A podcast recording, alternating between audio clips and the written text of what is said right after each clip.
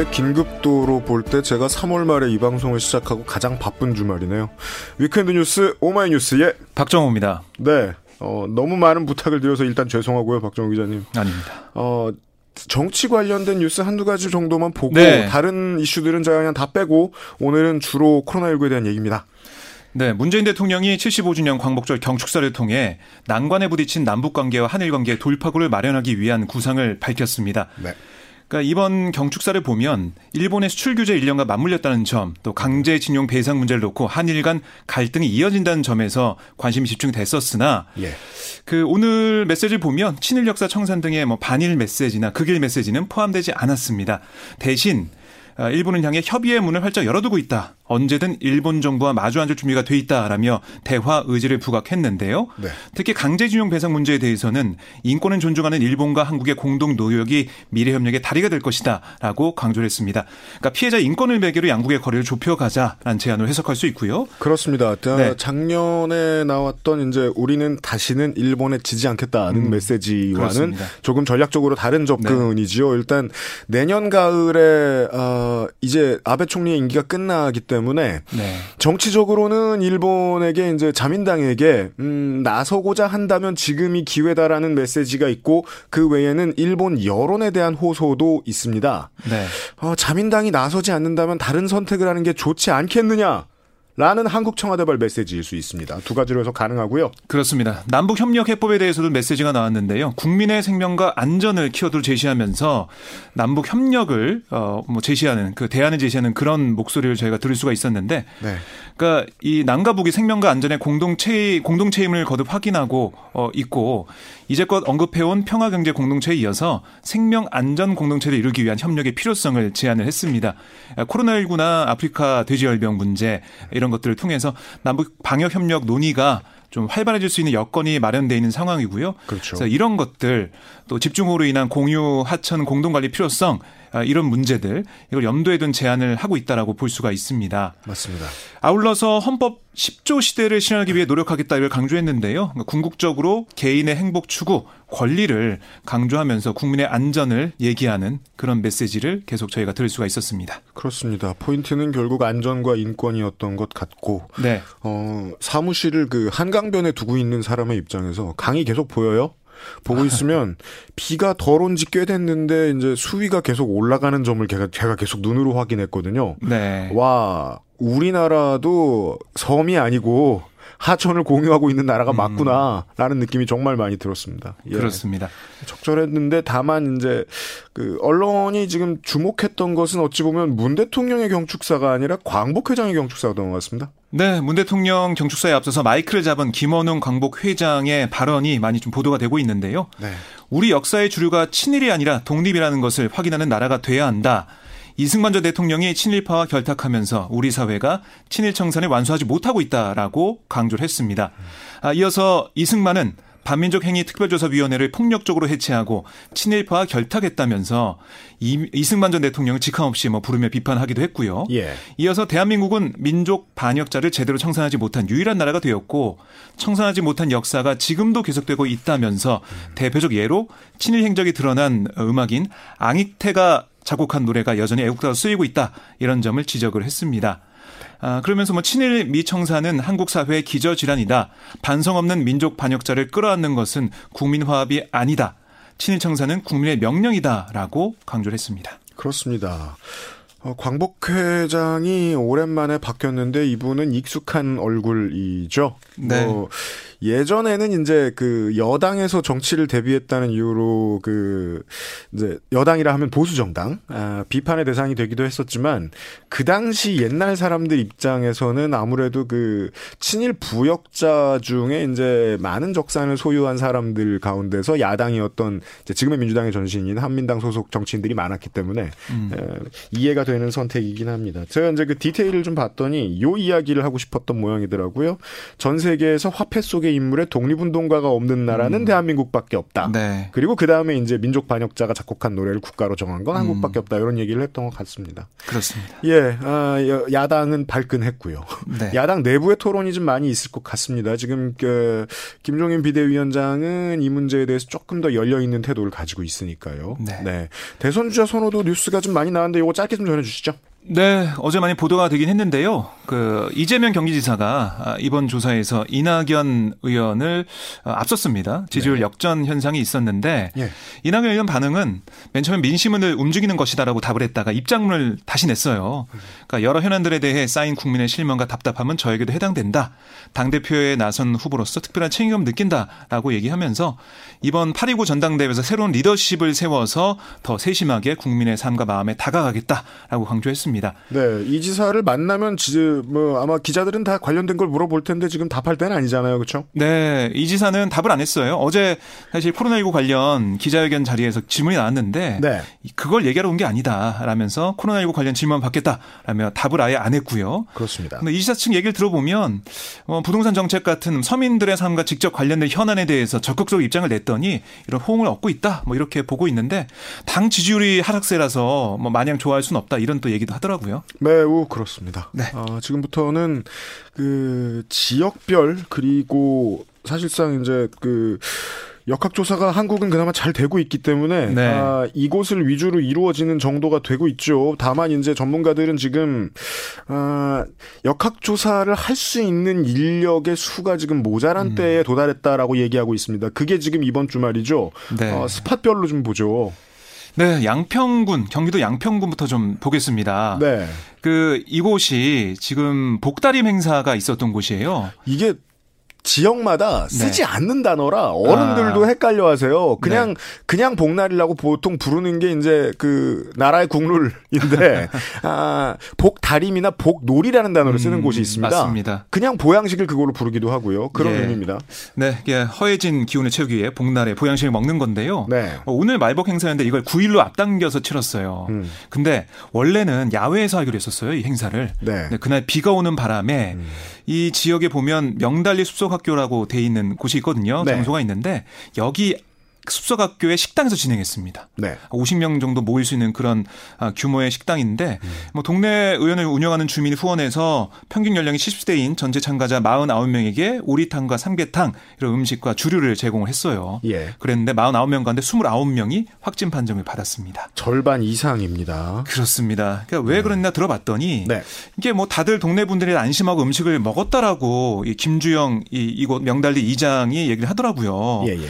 학교 도착할 때까지는 마스크를 쓰고 있었는데 음식 먹을 때 마스크를 벗은 거예요. 당연합니다. 네, 먹고 뭐 얘기하면서 즐거운 시간을 보냈고 노래방 기계를 이용하시는 분도 있다. 뭐 이렇게 요즘 얘기하고 있습니다. 어르신들 모이는 행사 장소에는 반드시 그게 들어가죠. 네. 네. 보니까 서울 광진구 29번 환자 80대 남성이 평일에는 서울에 사, 사시다가 주말에 이곳에 오신대요. 음. 이 남성도 왔는데 어, 이 남성이 9일 이 복다림 행사 전날에 어, 마을회관 마트에서 지인들과 막걸리를 마셨는데 네. 이 지인들 중에서도 두, 두 명이 확진 판정을 받았답니다. 그렇습니다. 그래서 뭐 이 연관성이 있지 않을까. 또 이 어르신은 손자한테 뭐 감염이 됐다라고 얘기 나오고 있는데요. 네. 역학조사를 지금 해- 계속 해봐야 될 것으로 보입니다. 네.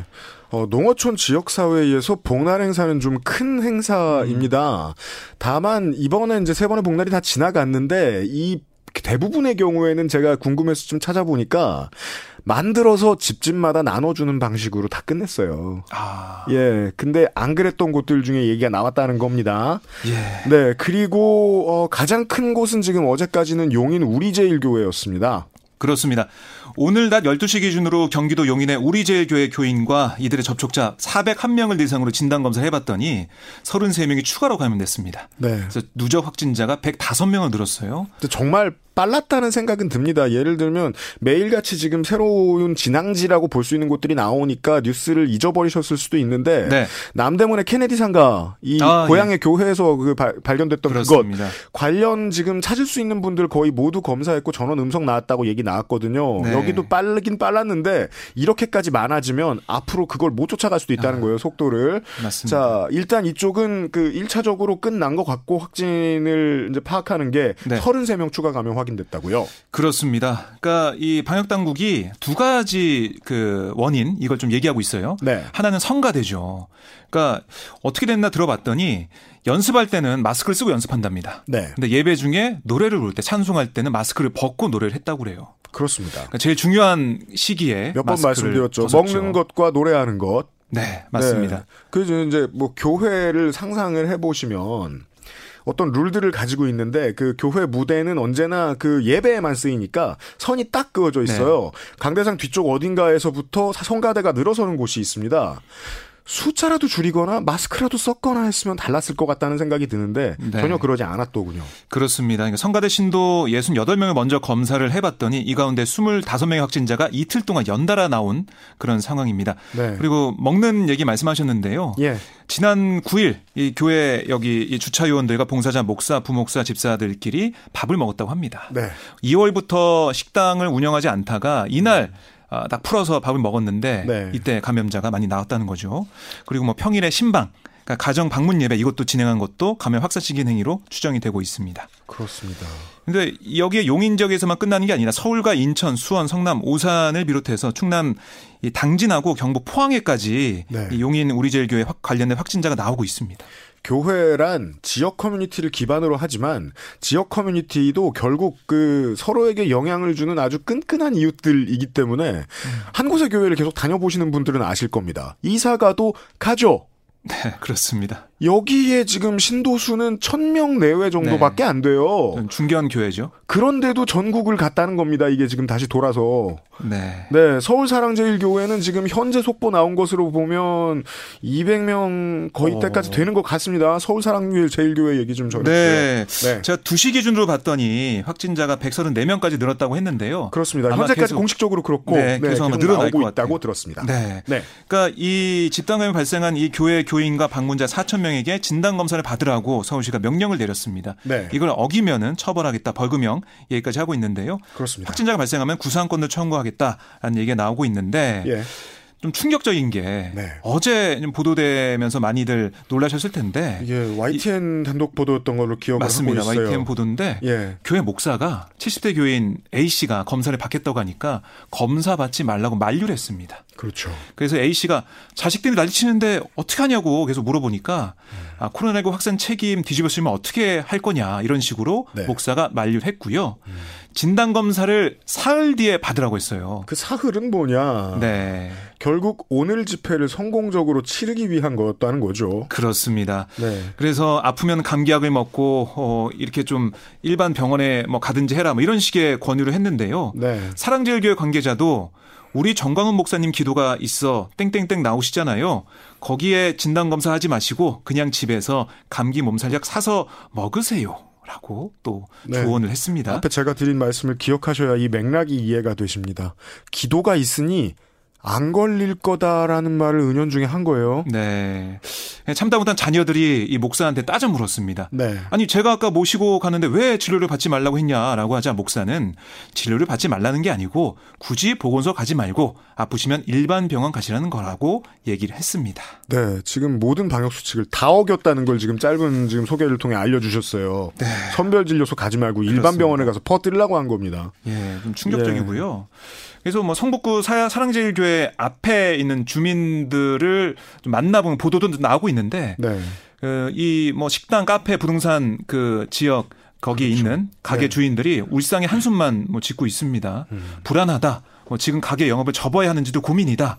또 동네 교회 그 교회 교인들이 많이 살고 있어서 좀 너무나 불안하다 이런 얘기를 한 목소리를 하고 있습니다. 네, 행정 조치가 적당한 게 나올 것이고요. 서울시에서 네. 혹은 성북구에서요. 그리고 제가 아까 그 용인의 사례에 대해서 말씀드렸다시피 아, 여기는 지금 교인 수 3천 명 내외 정도인 것으로 알고 있는데 또한 많은 지역에 흩어져 있겠죠. 교인이. 맞습니다. 네. 그래서 보면 이게 인천에서도 확진자가 나왔고요.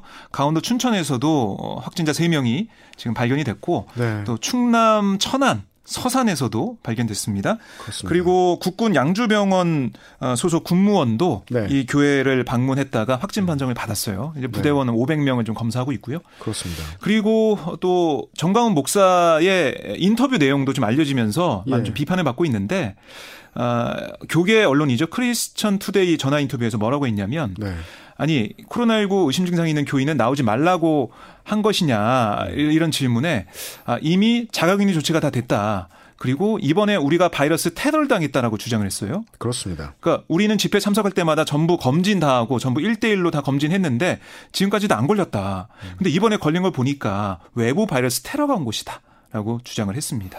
그렇게 말을 하는 정강훈 목사 본인도 지금 자가격리 지금 처리 처분을 어기고 오늘 집회에 갔죠. 간 게 확인이 됐죠. 네. 그리고 지금 이것도 속보인데 이 아, 쿠팡의 인천 이 캠프에 있던 플렉서 그러니까 이제 그 비정규직이죠. 네, 네. 그 플랫폼 노동하시는 분이죠. 이분도 지금 에, 사랑제일교회와 관련이 있는 것 같습니다. 아. 그래가지고 지금 폐쇄가 됐다고 하죠. 네. 아, 부산은 이와 다른 원인으로 확진자가 늘고 있는 것 같습니다. 네, 부산에서는 부산 기계공고 학생들 확진 받으면서 가족들이 확진되고 있는데요. 네. 그 부산 193번 확진자, 이 부산 기계공고 학생입니다. 이 부모, 그러니까 어머니가 194번 확진자가 됐고 아버지가 196번 확진자가 됐는데요. 194번 이 어머니 이 확진자가 부산 사상구의 1차 의료기관에서 일을 하고 있어요. 네. 근데 여기에 방문한 사람도 확진이 됐다고 합니다. 그래서 195번 확진자가 됐는데요. 예. 그러면서 부산기계공고 재학 중인 191번 확진자가 아르바이트하던 공간에서 접촉한 학생인 194번 확진자 이걸 통한 확산이 또 되고 있고 그리하여 같은 학교는 아닌 것으로 부산기공이 아닌 학생 그렇습니다. 것으로. 네. 예, 예. 확인이 됐는데요. 어쨌든 이 상황도 부산에서는 유시 유의가 지금 지켜보고 있습니다. 그렇습니다. 아, 아직까지는 보, 보통 소위 말하는 이 깜깜이 확산이 진행되고 있는 것 같고 이 중간 기착지인 부산기공 학생의 동선 위주로 지금 검진을 하고 있는 것으로 보이고요. 그 다음에는 어, 충남 태안의 상황을 좀 보겠습니다. 네, 어제 오후 충남 태안군에 코로나19 확진자가 한 명 추가 발생을 했는데요. 네. 예, 태안 5번 30대 여성 확진자는 지난 13일 발생한 태안 2번 확진자가 거주하는 아파트의 같은 라인에 거주 중인 것으로 알려졌습니다. 네. 가족은 아니고요. 같은 그렇습니다. 라인에 거주하는 이웃입니다. 네. 근데 이번 확진자는 사실 밀접 접촉자 39명에 포함되지 않았었어요. 네. 예, 당국이 더 긴장하고 있는데 음. 5번 확진자, 2번 확진자 엘리베이터 안에서 마스크 착용 없이 몇 번 접촉을 했다라는 게 알려지고 있고 맞습니다. 최근에 만나서 개인적인 대화를 나눈 것으로 알려졌습니다. 네. 그래서 뭐 자진해서 검사를 받았더니 이렇게 확진이 됐고, 그러니까 엘리베이터를 같이 탔거나 아니면은 대화를 몇 번 나눈 것 이런 거 가지고도 감염된다. 이좀 무서운 그런 지점이 나오고 있는 거죠. 그렇습니다. 태안의 주민 여러분들 이미 문자로 다 확인을 하셨겠습니다만은 에, 주변 동네 위주로 지금 검진이 이루어지고 있을 겁니다. 아마 뭐 이제 나가서 하는 선별 진료소도 곧 차려질 거고요. 예. 네. 꼼꼼히 확인을 부탁드리고요. 제가 그 꼭 보려고 했던 건 아닌데 어제 지나가다가 그 여의도에서 있었던 의사협회 집회를 보게 됐어요. 아 예. 궁금해서 잠깐 좀 먼 곳에 차를 대놓고 음. 좀먼 곳에서 좀 봤거든요. 네. 문제는 이제 시와 협의가 된 거고 법원도 인정을 해줬으니까 하는 집회인데 결국은 경찰이나 시 측은 사실 잘못은 없습니다. 음. 다만 남이 하는 잘못은 해결해 줘야 되는 게 또 입장 공무원 입장이니까 네. 집회에 참여한 의사 선생님들의 수가 생각보다 너무 많았거든요. 주최 측 추산 2만 명 정도 된다고 했어요. 하는 수 없이 공간을 좀 늘려줬어야 하는 게 음. 아닌가 하는 생각이 들었습니다. 거의 모든 방역 수칙을 다 지키고 있었지만 상당히 밀접 접촉이었습니다. 거리 두기가 안 됐군요. 네, 네. 그게 좀 걱정이었는데 오늘 있었던 집회는 더 심했습니다. 예, 뭐 화면을 통해서도 계속 보신 분도 계실 것 같아요. 아직 다 지금 해체 저 해산이 안 됐어요. 예. 오늘 그 사실 그 서울시에서는 금지 명령 내렸지만 네, 이게 법원이 두고서 허락해 줬습니다. 그렇습니다. 바로 종로구 동화면서점 앞과 중구 을지로 입구역 앞. 네. 를 허락해 줬는데 동화면서점 앞에 사람들이 많이 모였어요. 정말 많이 모였습니다. 모였더군요. 네. 밀집을 했고요. 거기서 음식을 드시는 분도 계셨고, 네, 그것도 지금 보도가 다 됐죠. 네 예. 마스크를 벗고 있는 사람도 많았고 예. 너무 걱정되는 일이 있었습니다. 그리고 정광훈 목사 이끄는 사랑제일교회도 사실 알려지기로는 참여하지 말라라고 문자를 보냈다고 해요. 그런데 어제. 정광훈 목사 이제 이곳을 이끄는 네. 1인 리더죠. 정광훈 목사 본인도 나왔고 거기 말고 다른 데 가라고 독려를 했다는 이야기들도 지금 많이 새 나옵니다. 예, 그러니까 사랑제일교회 대표 전화에 거- 전화를 걸어 보면 광화문역 6번 출구, 그러니까 동화면세점에서 집회가 시작된다라는 안내가 나온다고 합니다. 네. 네, 그걸 듣고 오신 분도 있었을 것 같고요. 음. 어떤 또 메시지를 보냈는지 모르겠지만 예. 어쨌든 이 사랑제일교회 신도들이 참석하지 않는 걸로 알려졌다가 지금 보면은 참석하는 상황이다라고 보시면 되겠습니다. 그렇습니다. 네. 그래서 뭐 펜스가 쳐져 있는데 그걸 뭐 옆으로 밀치고 나온 사람도 있었고 펜스 많이 무너졌더라고요. 네. 네. 광장에 가면 안 되는 광장에 있는 수백 명의 사람들이 모여서 기도하는 모습도 지금 포착이 됐고요. 네. 경찰과 공무원들이 너무 힘든 상황이었다 이게 전해지고 있습니다. 전경버스 밀리는 모습 사람들이 많이 있어가지고 뭐 그 정도 장면을 본 게 참 오랜만이었던 것 같습니다. 정말 위험하고 예. 네. 수도권 지금 그 서울 경기와 인천에 계시는 여러분들 가급적 어, 동선 줄이는 주말 되시길 바랍니다. 예. 여기까지 weekend 뉴스 오마이뉴스의 박정호였습니다. 에이저 크루즈의 Selfish를 들으시고요. 인터뷰 진행하겠습니다.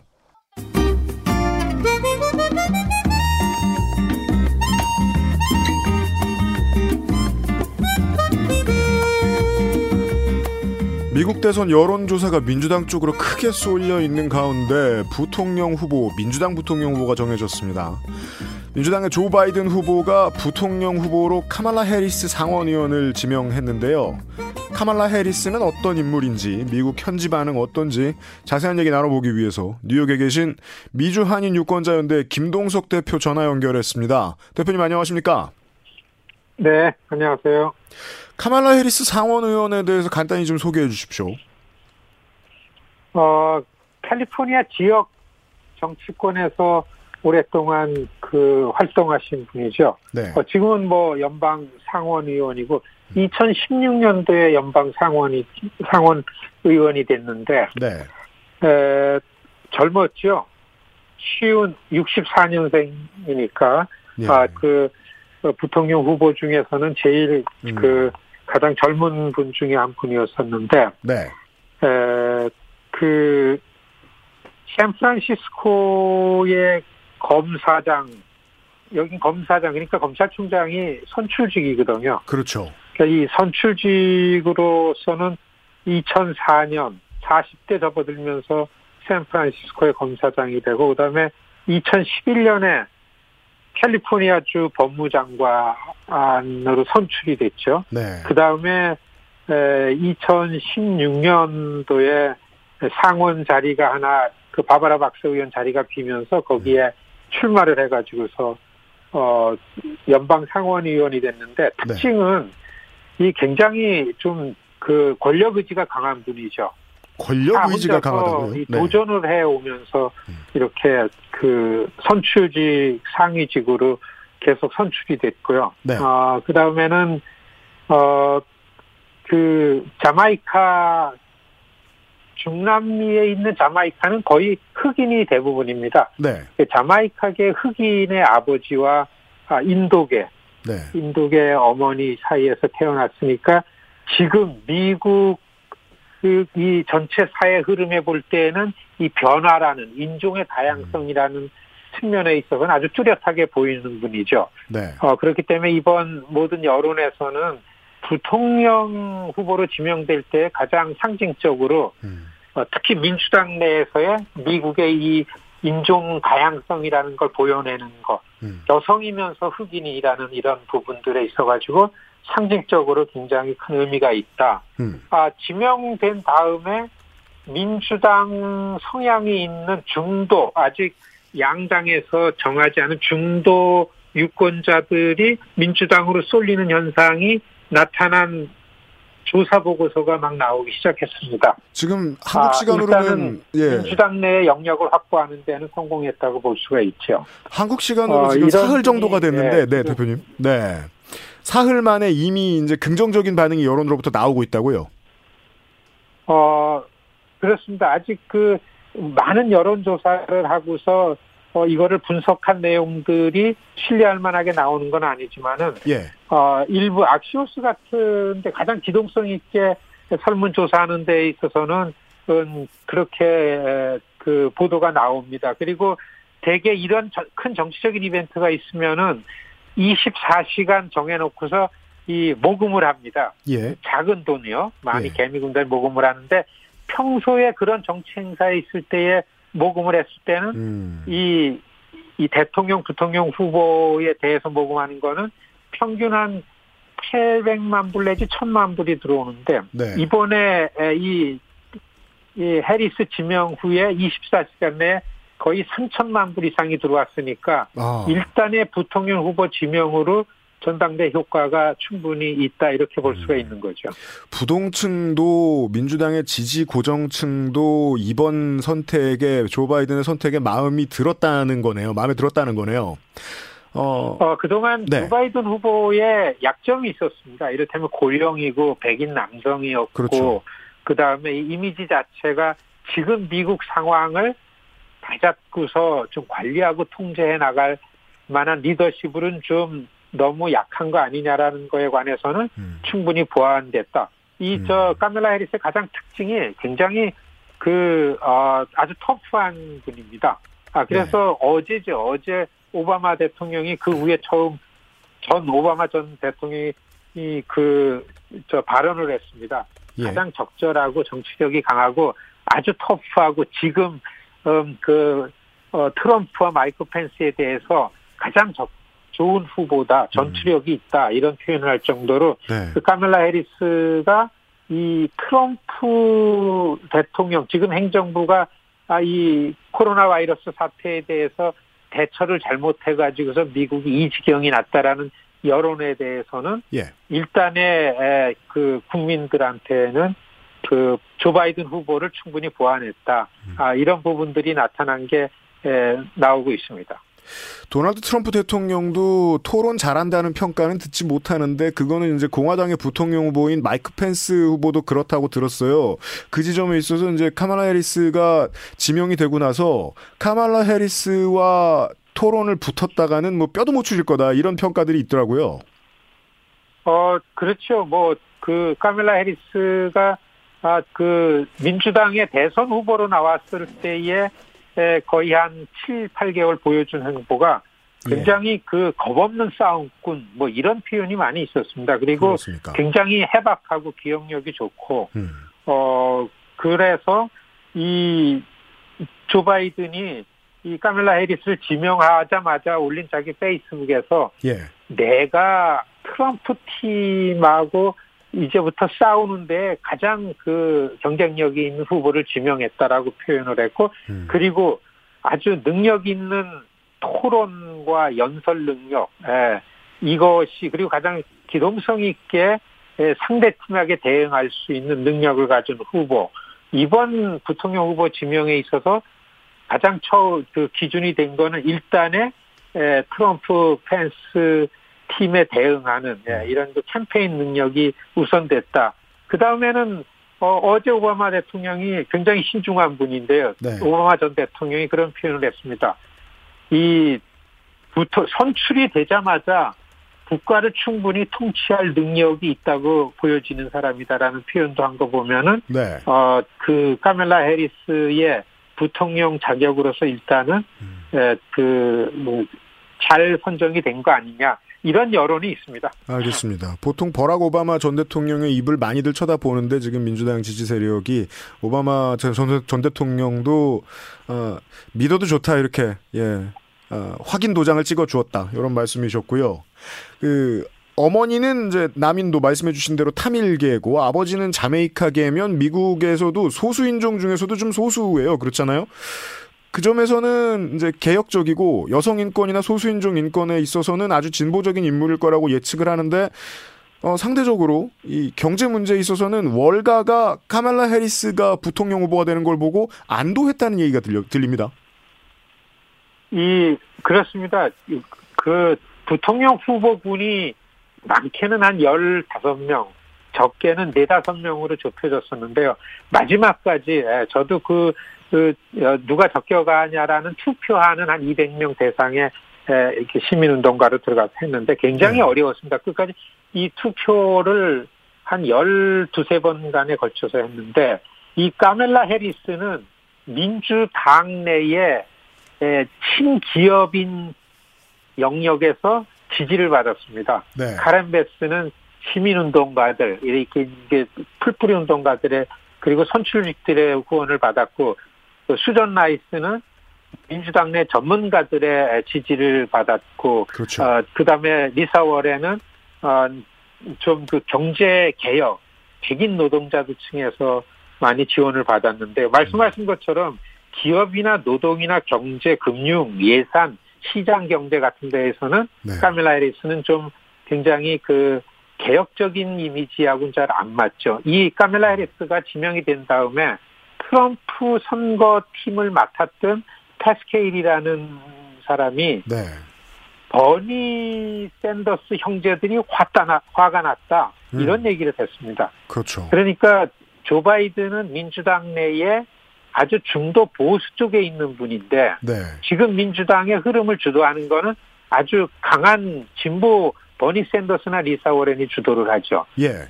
카멜라 해리스는 음. 이런 민주당의 진보와 보수에서 보수에 가까운 경제적인 이슈에 대해서는 보수와 가까운 자리에 있었던 거죠. 음. 그렇기 때문에 월가의 그 기업인들은 이 저 월스트리트 저널이 그런 얘기를 했습니다. 카멜라 해리스에 의해서 월가의 지갑이 바이든 쪽으로 열리고 있다. 이런 얘기를 할 정도로 아, 어, 지금 예. 말씀하신 것처럼 어, 좀 경제적 이슈에 있어서는 보수적이다. 이렇게 얘기할 수 있습니다. 아, 우리나라의 여당하고도 비슷한 리듬이 느껴지는군요. 이 중도를 지향하는 정당인데 뭐 좌측에 있는 분들이 있는가 하면 어, 보수당하고 비교를 해봐도 전혀 뭐 다를 것이 없어 보이는 경제 정책과 소신을 가지고 있는 분들도 계신데 그 중에 한 사람이라고 해석하는 게 좋겠다. 카말라 해리스는 그 지난번 대선을 볼 때에도 마찬가지입니다만은 이 아무래도 공화당보다는 민주당에서 소수 인종을 대표하는 신인 정치인들이 주목도가 좀 높습니다. 어떤 이유가 있는 것 같으십니까? 그렇죠.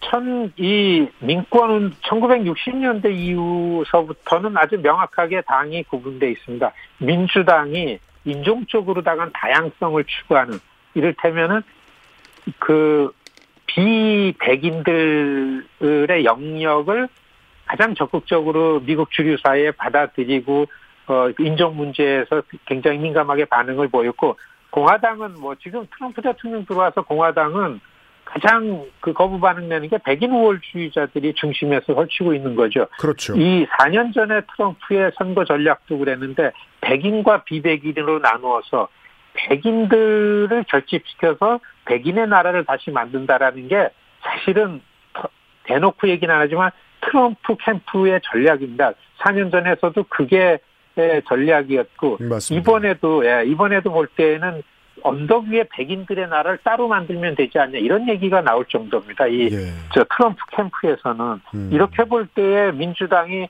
인종의 다양성을 가지고서 이렇게 나가는 거는 분명히 진전이다라고 볼 수 있는 거죠. 그리고 이번에 네, 그 해리스가 부통령으로 지명된 다음에 네, 공화당 쪽에서 처음에는 네, 좀 당황했습니다. 네. 카멜라 해리스가 조 바이든하고 사이와 관계가 제일 어려운 후보인데 예, 조 바이든이 그걸 선택한 거에 대해서 그거 볼 때는 트럼프 쪽에서는 상대하기 가장 힘든 후보가 됐다라는 거에 대한 당황스러움이 있죠. 음. 그렇기 때문에 꽤 빨리 모든 공화당 쪽에서는 이 그 카멜라 해리스를 놓고서 진보 후, 진보와 보수의 좌와 우의 프레임으로 만들어 버렸습니다. 트럼프도 그렇고 펜스도 그렇고 조 바이든이 민주당 내에 극좌파들에 의해서 포위되어 있다라는 이런 프레임을 가지고서 공격을 하기 시작했죠. 음. 이번 선거 운동을 볼 때는